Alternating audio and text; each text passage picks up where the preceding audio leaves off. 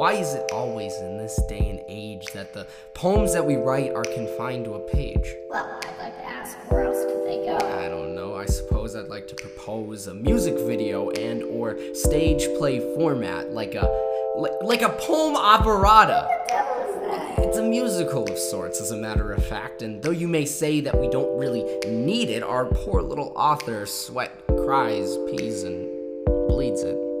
A poem operetta, an excarata of the mind with challenging thoughts packed into each and every line. The idea is to create a space, a place to make a difference, and to pose arduous thoughts reflecting our intentionality, protecting us from such local fiends as our own ignormality. And so I'll choose words, or rather abuse words, choosing not to sleep on the unspoken heap of new words awaiting to be created upon being stated. So up out of the depths of my great pumpkin head come non-linear thoughts, some light as a feather and some heavy as lead. But hey, you never know. Maybe there's a few things left in this world to be said.